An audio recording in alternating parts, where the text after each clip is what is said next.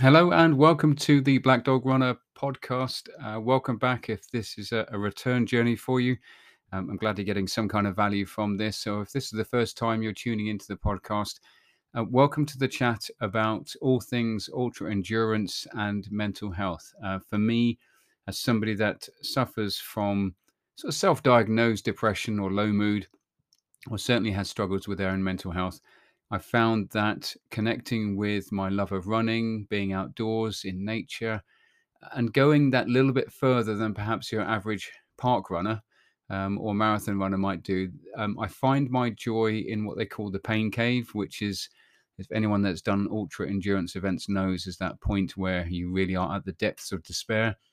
And ironically enough, that's where I find my joy. And it's only recently that I've really identified that my happiness and my fulfillment lies in those moments when I'm pushing myself, I guess. And happiness isn't just to be found elsewhere. And for many years, I used to consider that actually happiness and fulfillment is everywhere else. And running and triathlon and what have you was a way of just resetting myself in order to reconnect with that happiness that lie elsewhere. Actually, the happiness is in the process of doing these events. So for me, I've come to the conclusion and the epiphany, if you like, that it's okay to find joy in what some people might describe as suffering or lunacy. But there's many of us out there who find that ultra running, Ironman triathlon, and these sort of what you might call in inverted commas extreme events is where we're happiest. And there's nothing wrong with that. And since I've realized that, then actually I'm really all about sharing that with others. And it's all about all of us finding where our happy place is. And for some of us, like myself, it's in endurance events, and others it's in art and creativity, and others it's spending time with the family, or it might be in their work. It doesn't really matter, but what really matters is the conversation about mental health and where we find our happy place. So this episode is some reflection and musings on a recent event that I did. My first bona fide ultra marathon event. I've spent many years doing Ironman triathlon. I've done a double Ironman. I've spent a lifetime in the military. That's about a lifetime, 20 years service with 3 Commander Brigade, got my Green Beret, the Commandos, did the pre-parachute selection, P Company and all that kind of stuff. But I'd never done an ultra marathon. Now, an ultra marathon is something that is just longer than your standard marathon distance. So standard marathon distance is 26.2 miles. So an ultra marathon is classed at anything that's longer than that. So technically a 26.5 mile run is an ultramarathon. But generally speaking, ultramarathons are the sort of domain of anything from 30 miles upwards. And increasingly, there's a community of people that are really pushing the boundaries of endurance and going beyond the 50, the 100 miles, now considering the 200 miles. And the rise of ultra running in popularity is probably where triathlon was 10, 15 years ago. And then we saw this explosion of people getting involved in that and then segueing to an Ironman triathlon. I think ultra running is in that stage at the moment. So it's a really exciting time to be involved in it. But what I like about ultra running and more of the event in a moment is it's so accessible. Just put a pair of trainers on and off you go. You know, it's okay. It's not quite as simple as that because you need nutrition, need a bit of fitness, but you can access it with very little barrier to entry.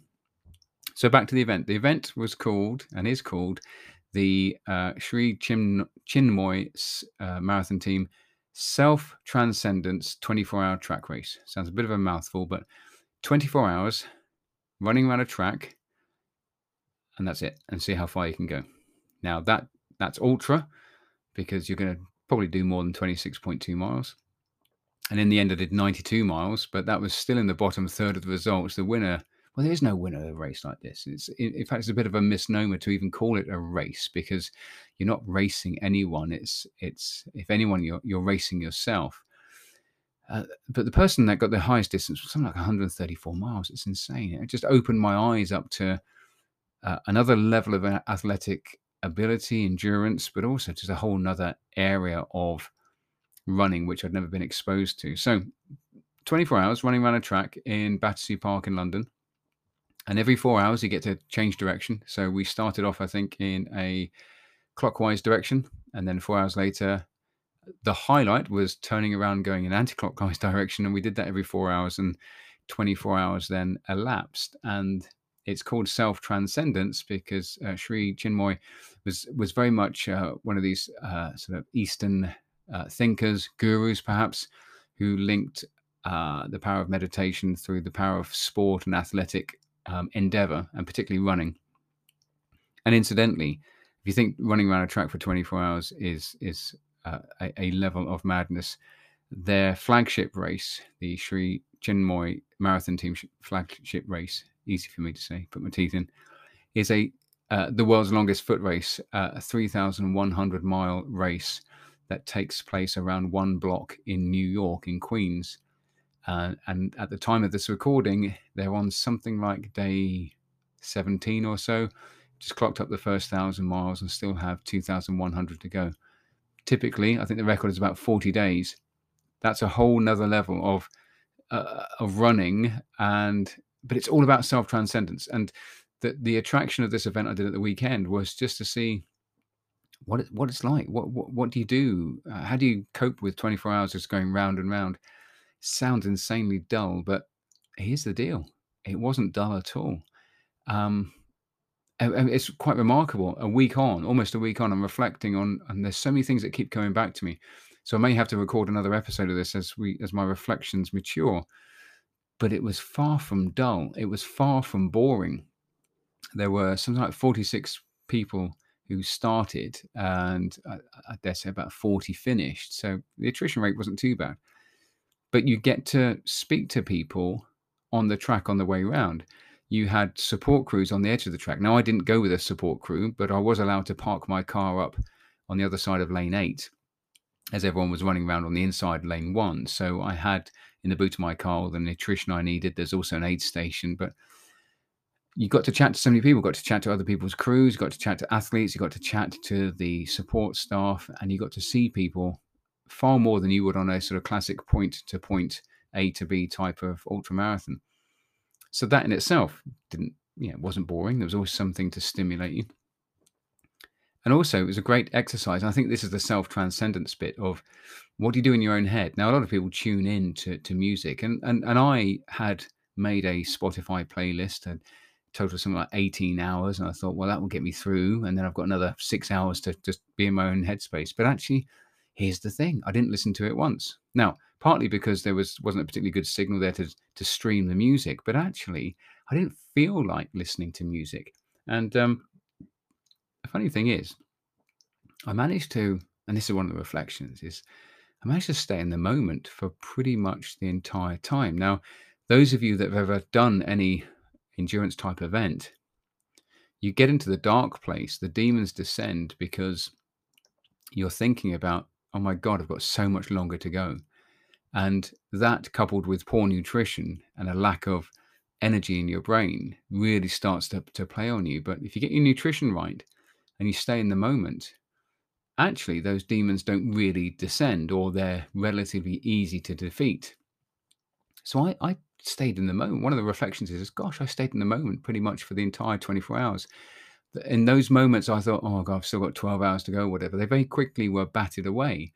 And I didn't really find myself going on, oh God, I've got so much more to do. Because there was always something to tune into, be it another runner, a conversation, the bird song, or just something. There was always something I found myself focusing on. And I did it quite accidentally, but also had to do it quite deliberately at times. So part of the demons that did descend around 3 o'clock in the morning, which that's like 15 hours in, where I started focusing on my heart and focusing on my heart rate. And my heart rate went insanely low for somebody that was running, or by this time shuffling.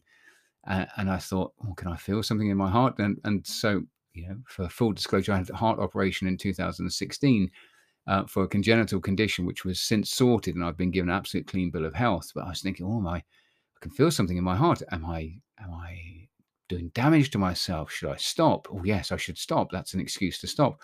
And I only need to entertain that idea for a short while, but then I caught myself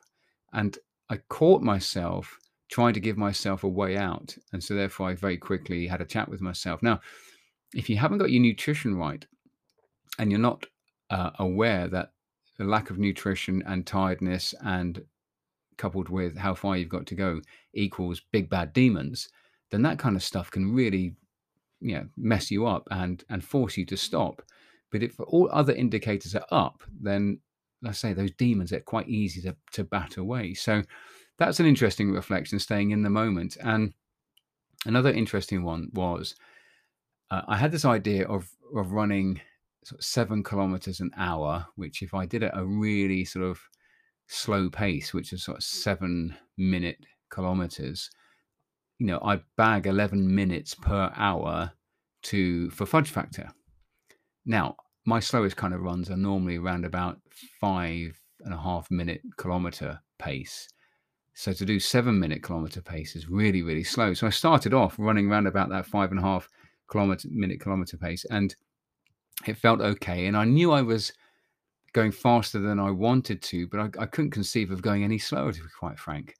And there were some people that from the starting gun just began to walk. I thought, well, this is a run, at least show willing for the first marathon at least, and then you can start walking. But here's the deal. 24 hours later, those people that walked the majority and ran a little bit actually went further than my 92 miles.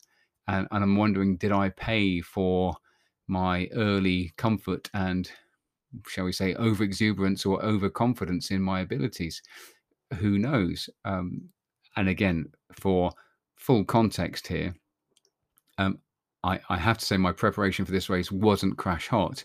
I entered the race 18 days before race day just by dropping the race director a quick line to say, look, if you've got anyone dropping out, can I be considered? And of course, people do drop out, and I got a place. So 18 days before the event, I entered the event, which meant that I hadn't done any running on a track. And I'd done some long runs, about 2.5 hours worth on trail, but I hadn't done lots of long runs. So my race preparation wasn't crash hot. And 6 days before the actual event, I was penciled in to do a half Ironman race, which I did. And I did a very respectable time of 5 hours, 11 minutes, but I trashed my legs in the process. So I had 6 days rest between the half Ironman and doing the 24 hours, which, you know, don't try this at home, kids, is not the best way to prepare. So, you know, with that being said, I come away from this event thinking, actually, I've learned a lot there. I've learned a lot about myself, but equally I've learned how I should be preparing for these things. But I've also had a glimpse into what's possible. As I said, the winner, if you like, got 130 odd miles, and there were people there doing very good distances very quickly and holding it together for the best part. I mean, I held it together, but from hour 12 onwards, it was a bit of an attritional shuffle walk combination. But I managed it. My strategy turned. I didn't have a strategy to start with, apart from running that 7 kilometers in an hour. But my strategy beyond midnight turned into, on the hour, I'll give myself 10 to 15 minutes rest, run the 45 minutes rest up. And that worked really, really well. It was something to look forward to. But you know, it does cost you. It costs you distance. And perhaps if I had gone off slower, I wouldn't have had to rest so much. But, you know, I'm quite proud of myself that I didn't allow myself to have any longer than 15 minutes, which was the time to eat, change socks, attend to blisters, or grab a quick cat nap. And I always got going. So one of the dangers of these events, so, you know, in my experience and yours possibly too, is that when you stop, everything shuts down and you just convince yourself, okay, well, I'll just have an hour here, whatever. And that's disastrous. So I was really quite pleased that I maintained the discipline of keeping moving. There's a whole ton of stuff that I perhaps do differently, but what I'm not left with the sense of, oh, I could have gone further or faster. And I dare say with a different strategy and better preparation, those things may be true, but actually I'm really content that I learned a lot. I enjoyed it. And the goal was always to be there at 24 hours, smiling with joy in my heart. And I can hand on heart say I achieved that. And actually 92 miles with no preparation and entering the event 6 days after a half Ironman, I've got to be pretty happy with that. But it's given me enormous confidence for future events. And I've got a few lined up, but it certainly hasn't put me off ultra endurance running. Funnily enough, the last 90 minutes, so Helen, my wife, turned up. So I'd not had any support crew, and I was being adopted by other support crews. But domestically, it wasn't going to be able for my wife to come and support me. But she came out for the last hour and a half on the Sunday morning. So seeing her was a great tonic. But it coincided with me having just popped a couple of Brufen pills because my knee was really hurting and my quads are trashed. And I didn't realize till late on that I had some painkillers in the car. So I popped a couple. Now, I don't take drugs. So the effect of these painkillers was really quite strong. And then all of a sudden, I had no pain in my knees, no pain in my thighs. And with my wife there as well, I thought, I can't let her see me walk. I ran for the last 90 minutes. So I was actually on track for doing something like 85 miles, but actually ended up doing 92. I just wish I'd realized I had the painkillers beforehand. But part of that pain was because I hadn't had the pedigree of the mileage in the legs. So I'm certainly not advocating taking painkillers to get through these events. Really, the better solution is to put the miles in and have the miles in the legs and really sort of build up to it. But so that was quite funny. So we finished on 24 hours. Collapsed in a heap on the side of the track and got some trophies and all that kind of great stuff. And I've been resting up ever since. I met some wonderful people running with Adam and Max and Adharanand Finn, the author of Running with the Kenyans and the Rise of the Ultra Runners, which is fantastic. I'm a fascinating guy. And actually, I'm booked in to go to one of his running retreats along with Damian Hall in February. So that I'm really looking forward to that. But it really has, I thought I'd come away from this event feeling, oh God, one and done, never want to do that again. It's ridiculous. It's not for me. But actually, it's really fired me up. It's really given me a taste of just a whole different level of type of event. And, it really is. Whilst I can't say that I was hand on heart expressing full joy when I was in the process of doing it, although I was absolutely grateful. I was joking with some of the support crew next to me and also the event crew. I guess I was accessing joy deliberately to stay out of my own head and manage my own mental health. But post-event, I am full of joy. I'm full of gratitude. It has been amazing to reflect on and very proud of myself. But I'm so looking forward to the next one. I'm looking forward to understanding more about the sport of ultra running and how I can get better at it. And, so it's really good. So I guess having gone into the 24-hour pain cave, come out the other side, smiling and looking forward to doing more means that absolutely, it is where I find my happy place. And whilst running around a track for 24 hours may not be your idea of accessing joy, again, this podcast, yes, it's focused on running. Yes, it's focused on triathlon and the ultra event. But actually, it's really about you finding where your happy place is and deliberately accessing it and doing it unapologetically. I used to almost be apologetic because to set me right, I'd have to reset by going for a run and then I could be happy. And then when I was slipping, I'd have to go for a run again. And I always saw running as the means of accessing and resetting my happiness, and happiness lied outside of running. Running was just the switch, if you like. But actually, it's where I'm happy. And when you find where your happy place is, it just becomes part of you rather than outside of you. That might not make sense. And to be honest, it doesn't make that much sense to me at the moment, but I know there's something in that. So I hope you've enjoyed this episode. I'll probably post again another episode about this as I begin to reflect more and more on what I learned from running around a track for 24 hours. But suffice to say, as boring as it sounds, it was one of the most exciting events I've done, one of the friendliest, intimate events I've done. And I don't know if I can go as far as saying life-changing, but certainly the self-transcendence piece of it. I don't think I've ever done a race before or an event before where I have been reflecting and learning so much from it as I have done with this race. So if you ever think of entering this race, then perhaps do it with more notice than 18 days. Do it with a little bit more training than I did. But I guarantee you'll get so much from it. And so in terms of what this race promised to deliver, it ticked every single box. So Thanks very much for listening. We'll call it a day there. It's about 20 minutes worth of episode. I hope you've enjoyed this. I hope in some way you can reflect on where your happy place might be. And, you know, if you'd like to get in touch to talk about mental health or ultra running, then please get in touch. But in the meantime, I will, I'll be with you on the next one. Thanks for listening. Take care.